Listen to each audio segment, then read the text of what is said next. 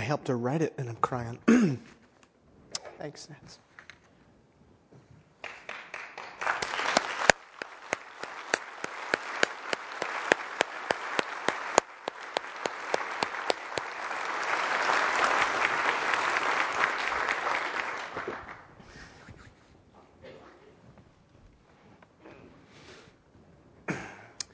If you're new with us uh, today, is anybody sitting so they can't see up there? If there are people behind you, could you scrunch and be love thy neighbor a little bit? And if there's anybody who is seated in a bad spot or whatever, just uh, I don't see anybody moving, so maybe it's all right. But I know we're a little tight upstairs, I was told. If you're new with us today, we are in the third and final week of a series uh, where we're actually in, in a series called The Church on Fire which is a series uh, looking at the book of Acts. And we came to Acts chapter 15, and the apostles had a conundrum in the fact that they were looking on what to do about this problem with people who are non Jewish becoming Christians. It hadn't happened before, and so now they were having to deal with the issue should we have these people become Jews? Should they go through circumcision and all the other uh, ethnic rites in order to become Jewish people first. And, and in Acts 15, the, the, uh, James is speaking, but he's speaking on behalf of the apostles. And he says in verse 19 of chapter 15, It is my judgment, therefore, that we should not make it difficult for the Gentiles who are turning to God. Instead, we should write to them, telling them to abstain from food polluted by idols, from sexual immorality, from the meat of strangled animals, and from blood. For Moses has been preached in every city from the earliest times and is read in the synagogues on every Sabbath. And we wanted to pause there. We waited a month just due to some scheduling conflicts, but we, we wanted to ask the question why did they include the issue of sexual immorality? All those other things have to do kind of with more ethnic uh, principles of being a Jew. But this one, sexual immorality, was something that was kind of unique. Why didn't they include greed or idolatry or, or all kinds of different things, why do they include sexual immorality? And as we've looked at our study, we've seen that it's primarily because sexuality, in some way, is an analogy of how uh, God has made us. And, uh, excuse me, the analogy between God and us. And there's all kinds of things of sexuality that are, that are way more than just an act. In our study, we've looked at how, this, two weeks ago, we looked at how God views sexuality. And then last week, we looked at how our culture views sexuality, and they are very different. Just, I, I wrote an email this week, and I just to you all, and I just want to highlight some of the differences. First thing is, God says that sex is a good thing created by Him for our pleasure and to be an analogy of His great love for us. In Ephesians 5, you can find that. Our society says that it's a dirty thing. It's something you laugh about, you tell crass jokes about. God says that sex is ultimately designed as, as, a, as a way for us to, uh, it's a gift given to end aloneness in marriage ultimately. Our society says that sex is to be gratified any way you can through pornography, lust, or masturbation. This, in fact, heightens aloneness. The very thing God created sex to end. God says that sex is reserved for the consummation of a marriage relationship in which a man and a woman each leave their families. They become united, or as the, the uh, King James says, cleave together. They, they become legally in the sight of witnesses and of God. And they become one in every area, including physically. Our society says that sex is primarily a physical release, that denying this is unnatural, and that we need to just stop being prudish about this whole abstinence thing and just let go and have some fun. God says He wants you to experience maximum sex, the kind that you can fully enjoy and which leaves you without shame because of misuse. Waiting until marriage makes the experience so much sweeter. And our society tells us that God is a killjoy, making you feel ashamed of your sexuality and wanting you to just say no to your natural desires. God also says that this wonderful thing called sex is the very vehicle that He used to, he, he made this sexuality thing, but out of it, and we haven't talked at all about this, out of this comes a wonderful thing kids. Now, We could, we could pollinate, folks. right? Or it could be just be like fish and just swim by and go, oh, there's some eggs. but God doesn't do that. God does not do that. Something amazing that procreation it comes out of this oneness relationship. It is amazing. He says that children, and through act, through this one act of oneness, love and enjoyment comes from the blessing of offspring. Our society says that children are an, an unhealthy byproduct of sex. Children are to be avoided as long as possible since they get in the way of true happiness in life. Now, I know not everyone in society says that, but you can hear that. You have got two very different viewpoints here. It's radical. I can't think of an issue other than how you get to heaven that would be more different than what God says about sexuality and what our culture says about sexuality. Those of you who are here this morning and you like analogies, you are in hog heaven this morning. Because I'm going to put two together. Huh? This is not to be done at home, ladies and gentlemen. Only by a trained professional. First analogy. When I was in college, I wanted to, this is, this is a true story. When I was in college, I wanted to go to downtown St. Paul, or actually Snelling and, and, and Selby, because I wanted to get to the St. Paul Curling Club. My roommate and I were curlers, of all strange things. 1982 state champs, thank you very much. Um, we were curlers, and we were going, wanted to get downtown St. Paul to see how we could play or how we could curl here in, in, in Minneapolis, St. Paul. Do you know my small town of Hibbing, Minnesota has eight sheets of ice? St. Paul, Minnesota, seven.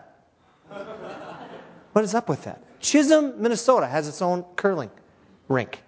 Gilbert has its own curling rink. St. Paul, only one in Twin Cities, seven sheets, that's it. I'm speaking Swahili to you, I know. But The point of the story is I wanted to get from I wanted to get from the campus where I lived downtown St. Paul. So I, I being from Hibbing, Minnesota, I don't know how to do this. So I, I, I go and I, I pick up a bus schedule, look for all the different things, look at the route thing. Aha, 16A, uh, something like this. You, if you've didn't one more, there you go. There you go, 16A. If you've if you've ever uh, ridden up and down a university, you know 16A is your bus. So great, that's a good start. Let's start with 16A. So coming from Hibbing, Minnesota, I just, I just, I don't know, I just found a 16A, and we were down by Stub and Herb's, and there was a 16A. It was coming, so we just got on it, and it was going this way. I don't know any different. So we just kind of sat there and realized, oh, this kind of goes through Minneapolis, I guess. so we're riding it. We get to the very end of, we're just sitting there. We don't have a clue. We get to the very end of the route, and the bus driver, psst, you know, stops, opens up the door, and looks back and sees us. And he says, This is the last stop. And we said, Well, isn't this the 16A? He says, Sure, this is 16A. Well, doesn't this go to St. Paul? He says, no, no, no, you have to take the eastbound 16A. Oh, you have to take the eastbound. There's two different. I thought, you know. So we, we just kind of sat there and he kind of looks at us funny. We said, well, we'll just wait for it to turn around and go the other way. He says, no, no, you don't get it. You got to get off this bus and get on the right bus. There are two different buses of sexuality, folks. One's going to feel like it's going to the curling club where you all want to go.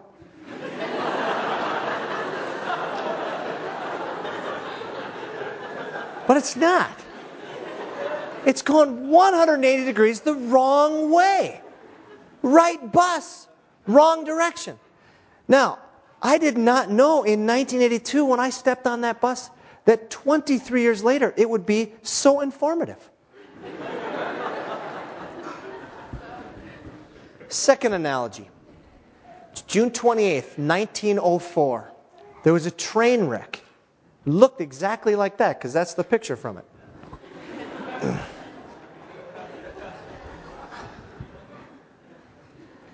there was a raging storm, and two trains were involved in a terrible collision a number 66 and a work train, which is number 10. Let me read from portions of this event from the Chaska Valley Herald. This was in Chaska, Minnesota.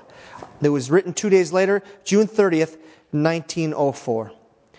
It says the work train after fin- and this is kind of funny English, so you just kind of have to. I'm reading it right, okay? But okay, the work train after finishing the day's work and running without orders was on its way to Chaska to bring in the workmen who board in this city.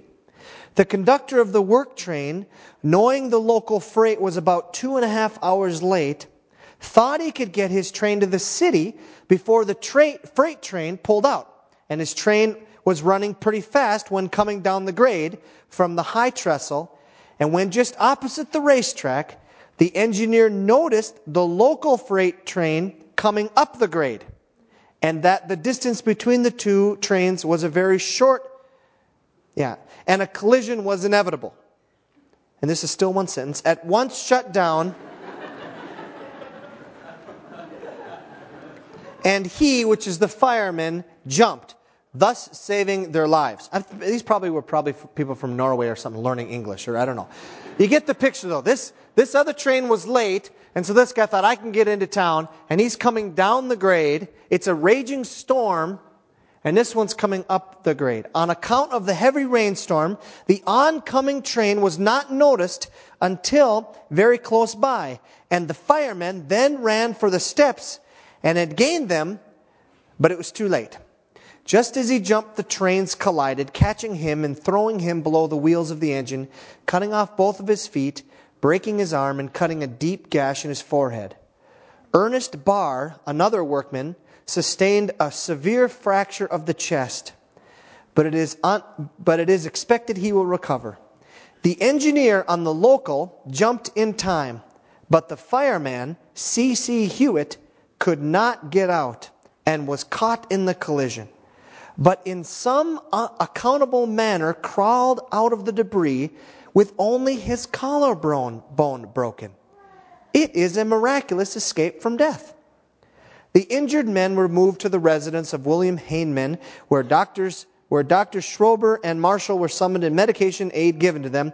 About 10:30 in the evening, they were taken to Minneapolis on an extra. Assume that's the train. Now listen, listen to this. This is the guy who miraculously escaped. C.C. Hewitt, the fireman, went to Asbury Hospital, and his injuries are not necessarily fatal. Before being taken to the train to be moved to the hospital, he asked that he be carried to the scene of the wreck, and when shown the cab wherein he was confined, he exclaimed, Holy smoke!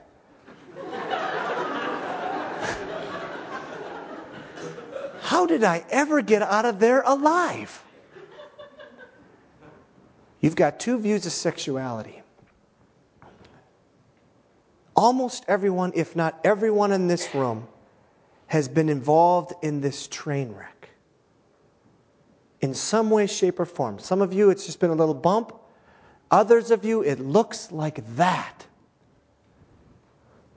What I want to talk about this morning is how to get on the right bus and or how to get out of the train wreck alive. Holy smoke. What do I do now? Now, I want to be real careful with something here. I want to go through six things, and I'm going to call them steps but they're not steps, okay? They're not steps like how do you get a loan from the bank? There's steps to that. This is more like a journey. These are more like things you're involved with, and you don't really ever leave one, you just kind of keep adding it up. It's not steps like one, two, three, four, five, and six. With that said, let me give you six steps how to do this.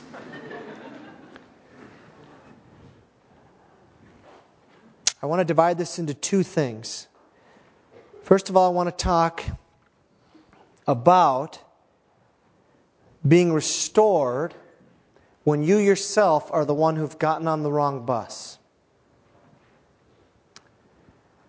Then I want to spend just a little bit of time, and I have to address it. It should be another whole week, but I'm, i just feel the need to address it this week. What do you do when somebody else pushed you on the wrong bus? What happens if you're the victim of sexual abuse or rape or those kind of things? I need to address that.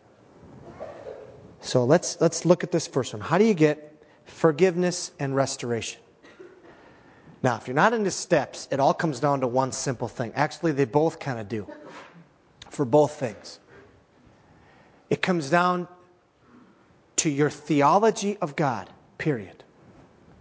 It comes down to your understanding of who God is. That's the way you get wholeness. Chris Massimer, where'd you go, Chris? He was here. There he is. Chris, the only astute one in the whole bunch of you, noticed that two weeks ago, I had made mention of God being like a father who finds his daughter who's run away from home and she's prostituted herself and she's there lying naked on the, the, the ground. Nancy made reference to this too. And, and what is God's reaction to that? It's, it's like a father looking at his daughter and he comes to her and he holds her. In Nancy's case, he cover, puts a cover over and there's just love. That's the father heart of God.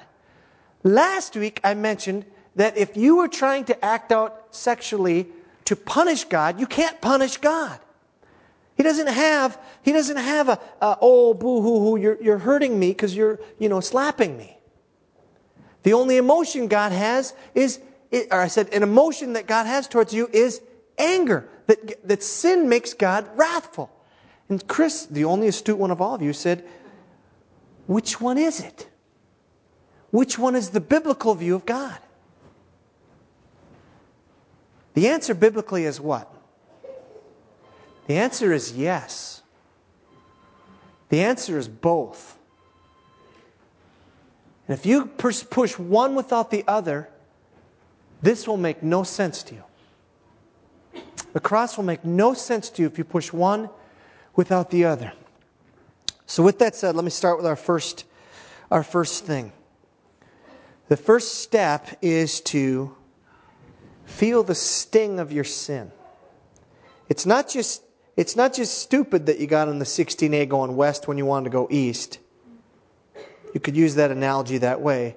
There's more to it than this. You need to feel the sting of it. You need to feel the gravity of your sin in such a way that it deeply concerns you. It scares you. It frightens you. Ephesians chapter 2, one of my favorite chapters in the Bible. Ephesians chapter 2, 1 to 10, I commend it to you. We're just going to look at the first three verses for this point. It says, As for you, Paul's speaking to people who have come to Christ, he says, Before that time, you got to understand what sin is. He says, As for you, you were dead in your transgressions and sins, in which you used to live when you followed the ways of this world and of the ruler of the kingdom of the air, the Spirit who is now at work in those who are disobedient. All of us also lived among them at one time, gratifying the cravings of our sinful nature or flesh, and followed its desires and thoughts like the rest we were by nature objects of wrath. Oh my goodness, is that true? Is that the picture of God that I'm supposed to have? Yes. It's a healthy thing to have a picture of God as holy and almighty and just. And you're shaking in your boots. That's a healthy thing. You won't ever understand grace until you understand how sinful you are. You won't ever get release from the pain of sexual immorality in your own life until you come to God and say, Oh my goodness, this is serious. I'm not going to leave you there, but that is the first thing. Otherwise, your apology to God is, oh, no big deal, sorry, whatever. Won't let it happen again. The second process you go through is you bow your heart before your loving Father. And the, these two images of God are not in conflict, they are beautiful. God is holy and just and demands perfect justice for sin. And He's also a loving Father who is waiting for you to come home. Jesus gave a parable in Luke chapter 15 to describe this situation, and it's beautiful. Luke chapter 15 is where a son asks his father for his inheritance ahead of time, before his father's dead. And then he goes off and he squanders this inheritance on loose living, on prostitutes, on gambling, on drugs, sex, rock and roll, whatever. He squanders it until he's out of money, he's living horribly, and he decides to come home. How will the father treat him? Luke 15, Jesus is telling this story. It's a made up story, but Jesus wants to make a point. The prodigal son is speaking here. And in verse 17, he says, When he, that's the, the son, when he came to his senses, he said, How many of my father's hired men have food to spare? And here I am starving to death.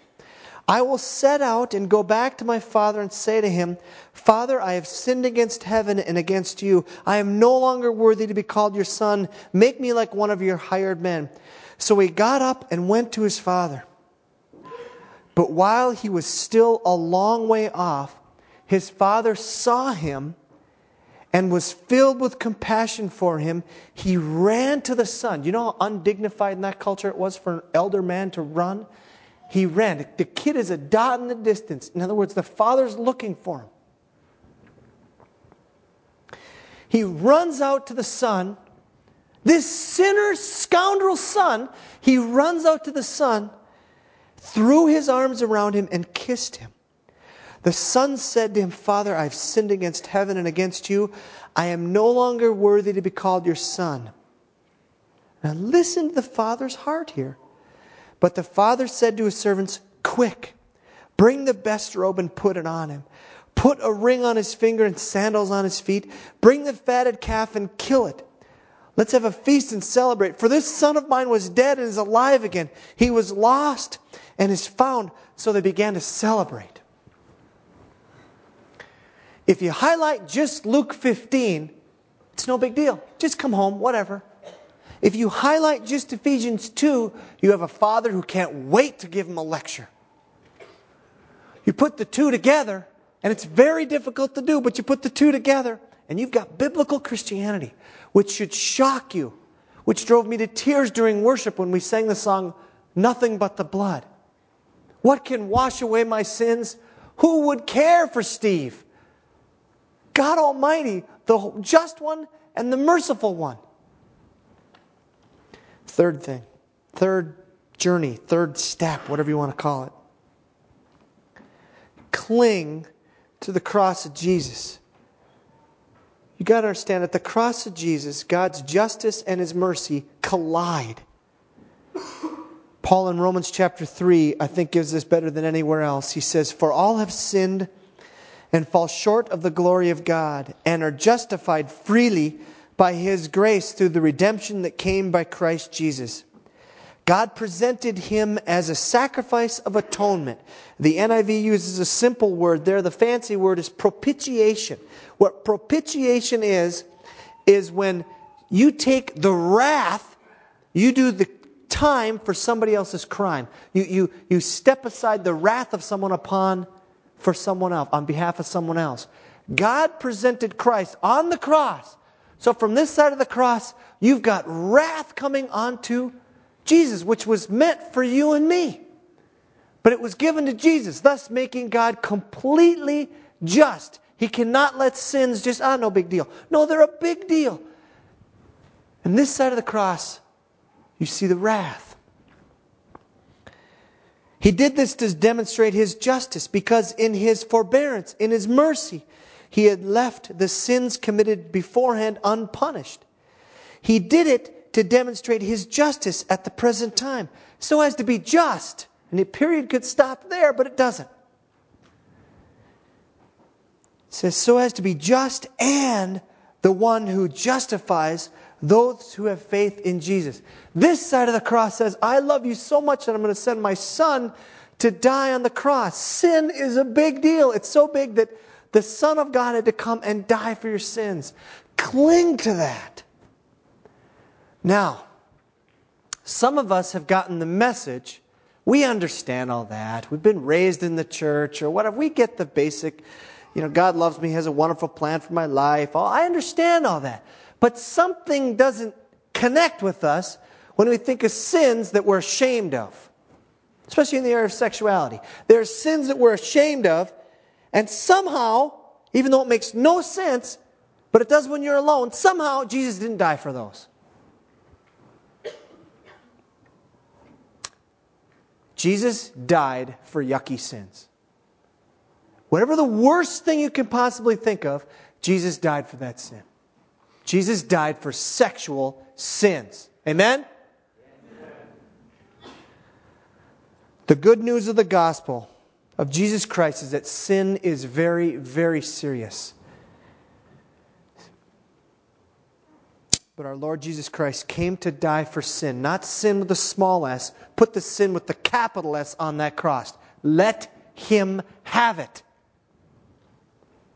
Sexual sin is not unforgivable or unrestorable. That is a lie. It is not. It is not unforgivable or unrestorable. Fourth process. Fourth thing. Don't worship your sin. I can remember one night in particular, I was wrestling through some of the areas of my life that were out of whack with I know the way God wanted to be. There were capital S sins in my own life, and I was really struggling with whether or not Jesus died for them. And I remember having a conversation with the devil, and I don't actually recommend this necessarily, but I was having a conversation with the devil over this because he was just condemning me, condemning me, condemning me on this stuff. And I finally said, you know what? I may never come that I have victory in these areas. I may struggle with this till the day I die. But you know what? From this night for it was late at night. From this night forward, I refuse to worship my sin. What I mean by it is this don't let your sin define you. Don't do it.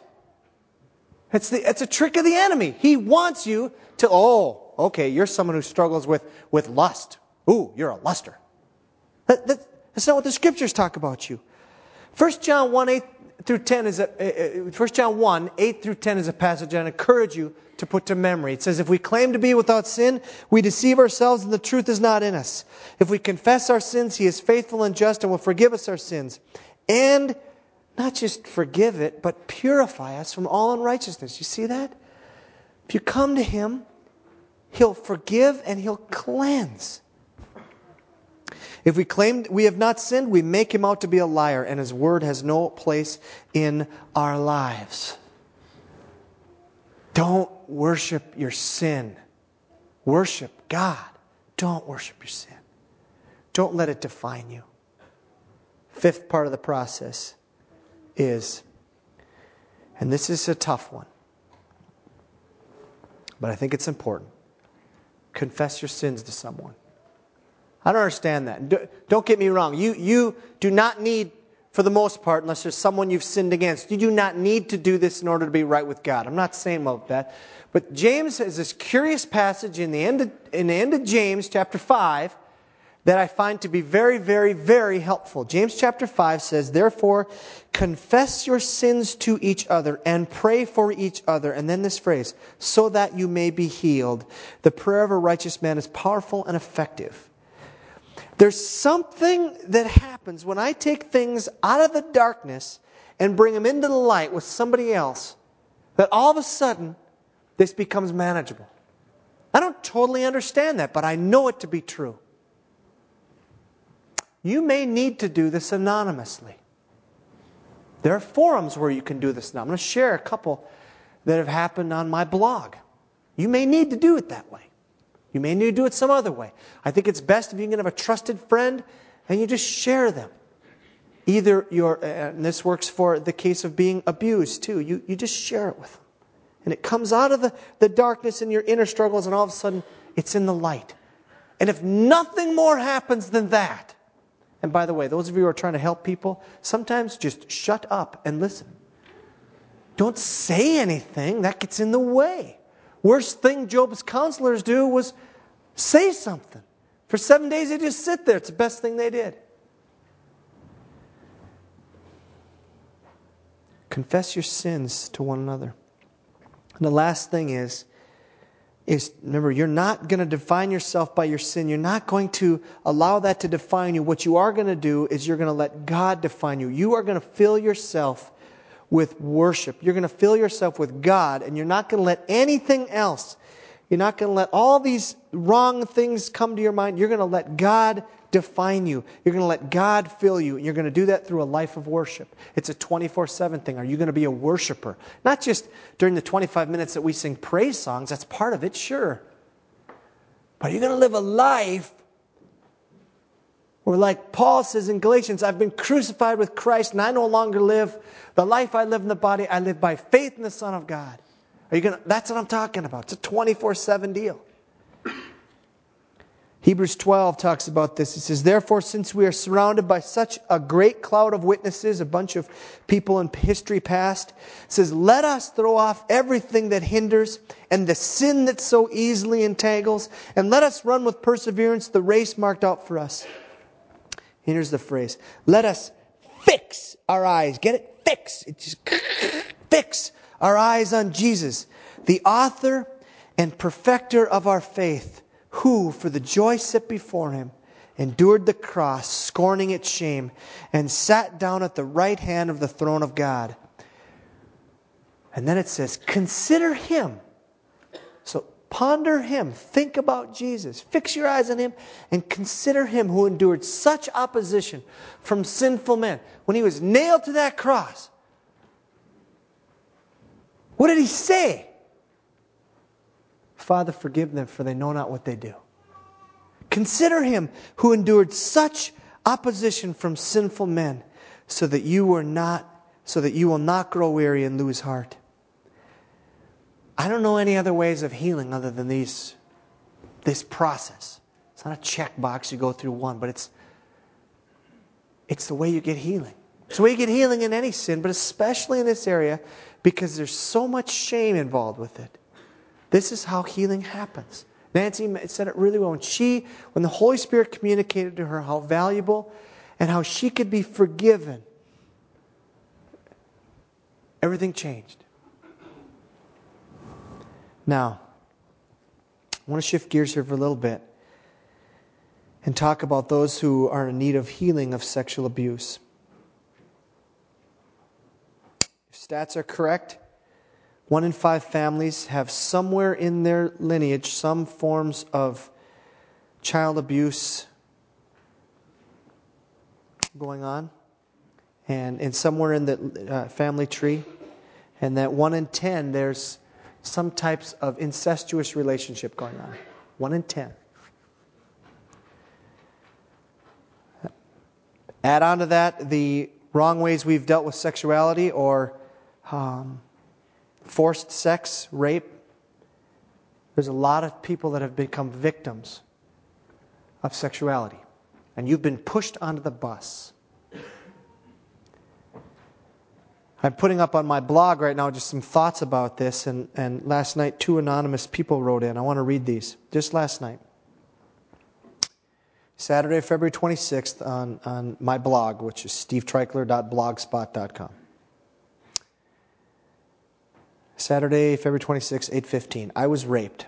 So while I've heard, uh, uh, excuse me, the question I have is, what are the lies you're hearing? What are the lies you're hearing about sexuality? I was raped. So while I've heard a lot of different lies, they all stem from the same evil that tempts us all. The lies I've heard are, it's my fault. I could have done something to stop it. I probably won't be able to heal from it because it happened such a long time ago. My future partner won't be able to see God in me because I've been shamed in this way. I've had to stand up to the lies and smother them with truth the truth that Jesus died for our sins and the sins of everyone around us. Not only is there freedom in that, but there's forgiveness. I, I didn't read this till this morning. someone, it could very well be someone in this room, replied it to them at 957. It says, Hey, Anonymous, you should know that your future partner will be able to see God in you. Rape is very painful, and there will be a painful process as your future partner comes to term with it. But they will, and it will make you closer. I can say this from personal experience. I was glad to read the words, I was glad to see the words freedom and forgiveness in the last sentence of your post. It sounds like you are on the right track. Please know that God loves you more than you can possibly understand.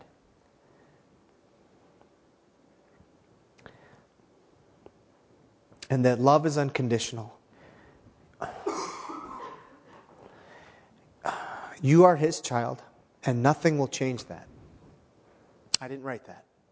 Someone in this room maybe wrote that. Someone in the room maybe wrote the first post. When we're doing this series, The Church on Fire, and I'm talking about becoming a church like that, and I read posts that people have put that I know come from this church, I get psyched. You guys are on fire for the Lord. Doesn't mean that pain isn't there, it is there. I want to offer some hope this morning. I'm going to do this real briefly. And I know that those of you who've been affected by this may seem like I'm glossing it over. Actually, I'm not. I'm including it. Please hear that. I'm including this where I, I could have not. I've just been encouraged by a few people to include this. Four things, excuse me, five things that I, I want to mention this morning. As you're trying to pick up the pieces of your life. First thing is to admit the reality of the abuse whatever it was, admit it. It was there. It happened. It did happen. I'll be the first one to tell you that it's, that it's not the defining thing in your life. It may feel like it. Don't let it define you, but it did happen. I would encourage you to, to, to admit it with someone. Doesn't have to be a professional, it can be, but it doesn't need to be. Second thing, if it's ongoing, you must break the silence about it. If there's ongoing abuse happening, you must break the silence. This is not a little problem, this is a big one. If it's ongoing, you may talk to me, you may talk to any other pastoral staff here. You should talk to someone, and we need to get that changed. Third thing know who your enemies are ultimately your enemy, the, the, the, the, things that are going on inside your life, ultimately are threefold. I forgot to put one up here. But it's the effects of sin, it's the effects of shame that are hitting you, thinking there's something defective with you. And it's the overarching, this is the one I forgot to write down, but it's the overarching belief that I'll never feel happy until I get even, or it's bitterness, revenge. I need that. I need them to feel like I feel. If you ask anyone who's ever witnessed the execution of someone who has killed their loved one, the last thing they will say is they feel better now. Those are your enemies.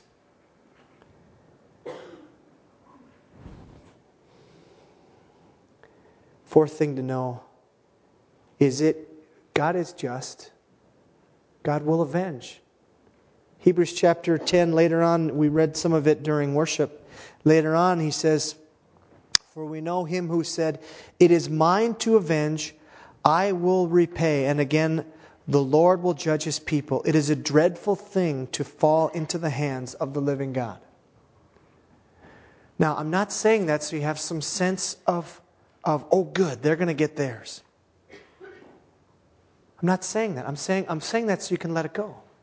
It's God's to avenge. And know that if this horrific thing was done, there will be punishment for it in one of two forms upon them, or if they turn to Christ, that sin will be poured on Jesus. And those of you who are sitting here who have been through this, may be saying, That is the last thing I want. I don't want them to be forgiven of this, I want them to pay. Which brings me to the last thing. And it's going to be very hard to hear this. But you need to release it. You need to forgive. Doesn't mean you forget what happened. It doesn't mean you act as if nothing happened. Of course not. But you need to release. We looked at those verses in uh, Hebrews 12. Verses 2 and 3 tell you to fix your eyes on Jesus. And why? Because, because he was abused. It says, Consider him who endured such opposition from sinful men that you might not grow weary and lose heart. I can't think of a better verse in the Bible for someone who's been abused. You consider him. You consider Jesus constantly. And you let it go. You let it go and say, Lord, this hurts like crazy, but I let it go to you. I want to share a story with you by someone named Terry. She talks about her recovery from, from abuse. This is Terry's story, and that's all, all she's known as. Between the ages of 9 and 15, I was sexually and physically abused. I now know that God was always there for me, even though I did not see it or know it at the time. A child trusts older people without question, and that is why so many are hurt. As we become Christians, we are told to trust God the same way as a child would trust a parent but we know God would not hurt us or tell us to hurt others. After the abuse, I went through a series of emotions. The first being hate for this person. It was really eating me up inside. Every time I thought about, saw, or even heard his name mentioned, the hate would swell up inside of me like a gushing fountain. It helped me to not have to be anywhere near this man. I was always fearful, emotional, afraid to trust anyone, and lacked confidence in myself because I guess I always felt that it was somehow my fault, and I felt guilty about it. Then God got involved in this situation and told me point blank it was not my fault. I was not to blame for what this person did to me. The adult knew better. But in order for me to be healed of this physically, emotionally, mentally, and spiritually, I had to forgive this man. You can bet I didn't like hearing this. I even argued with God about it, but He is always right. So I started to pray for the man every day, and when I did this, I started to feel better.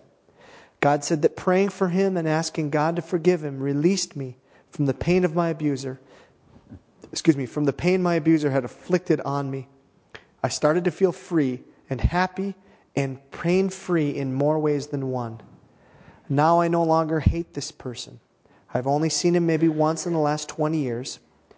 And when I did see him, I had no more fear or hate in my heart for him. I know this person cannot hurt me anymore. And in fact, I kind of feel sorry for him because he does not know my God and is lost.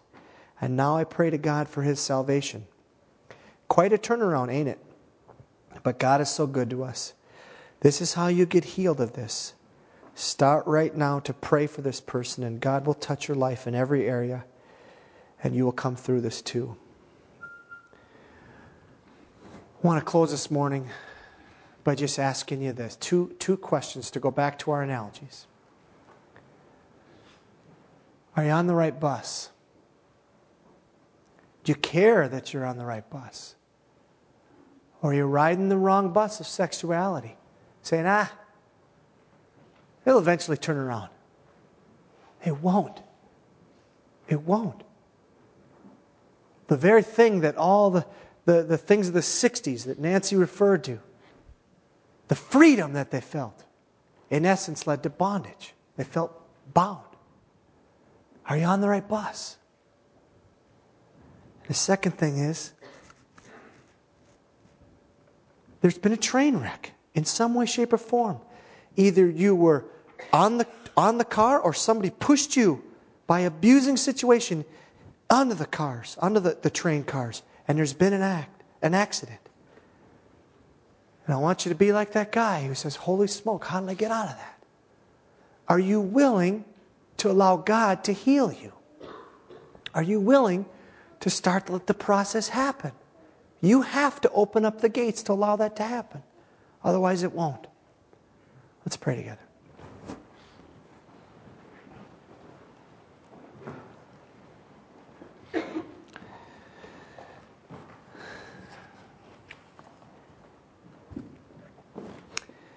Righteous, holy, almighty, loving, heavenly Father. We come to you in this matter because there is nowhere else to turn. Our hearts are broken over the pain of sexual immorality in our lives, in the lives of people around us. Our hearts are broken over this. And there is only one who knows how to put it back together, and that's you. So, Holy Spirit, I come and, and pray that you would come into this room and do a work in people's life that, that my words don't do, but you can do by your Spirit. You can speak into their lives, you can encourage them, you can bless them, you can give them an overwhelming sense of forgiveness and release. You can help them to turn some events that have happened into their lives, cause for testimony of what God has done. Holy Spirit, you can do that. I can't. No one on this stage can. None of our staff can. Holy Spirit, only you can come and do that. So I pray that you would. I pray that you'd come right now and speak to people's hearts. God, right now, Many of us in this room are scared to death of opening up the process of healing. God, would you, would you, by your Spirit, would you give us courage to open our hearts up and say, Come, Holy Spirit, come into my life and change me from the inside out. Make me be someone who's not just full of shame and sin and bitterness over this. Make me someone who's moldable in your hands.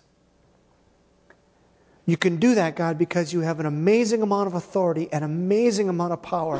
We ask that you do it, a spiritual, supernatural work, as much healing as if it were a broken bone that was just miraculously healed in front of us. We ask that you'd come and you do that, Lord.